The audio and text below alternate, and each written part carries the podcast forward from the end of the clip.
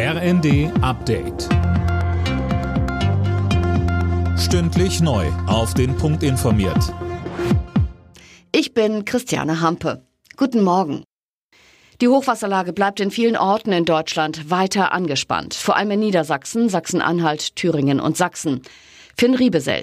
In Niedersachsen mussten am Abend und in der Nacht ganze Gemeinden evakuiert werden. Unter anderem war in der Nähe von Bremen ein Deich gerissen. Wegen randvoller Talsperren im Harz bereitet sich etwa Braunschweig auf Überschwemmungen vor. Und auch in Ostdeutschland kämpft man weiter gegen die Wassermassen, vor allem in den Elbegebieten. In Dresden wird heute der Höchststand des Elbepegels erwartet. Immerhin, erstmal ist kein starker Regen mehr angesagt. Zum Gedenken an Wolfgang Schäuble hat Bundespräsident Steinmeier einen Trauerstaatsakt angeordnet. Wann der stattfinden soll, das muss der Bundestag entscheiden. Schäuble, der ehemalige Bundestagspräsident und Bundesinnenminister, war am zweiten Weihnachtstag im Alter von 81 gestorben. In Deutschland startet heute der Feuerwerksverkauf für Silvester. Die Polizei warnt vor illegalen Böllern und Raketen aus dem Ausland.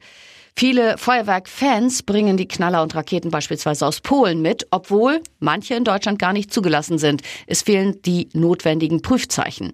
Der Chef der Gewerkschaft der Polizei, Jochen Kopelke, sagte uns. Ich rate ab, jetzt im Nachbarland Pyrotechnik zu kaufen, Sprengmittel.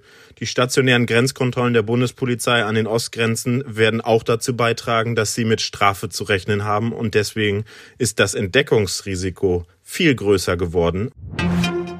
Mit dem Qualifikationsspringen in Oberstdorf startet heute die diesjährige Vier-Schanzentournee.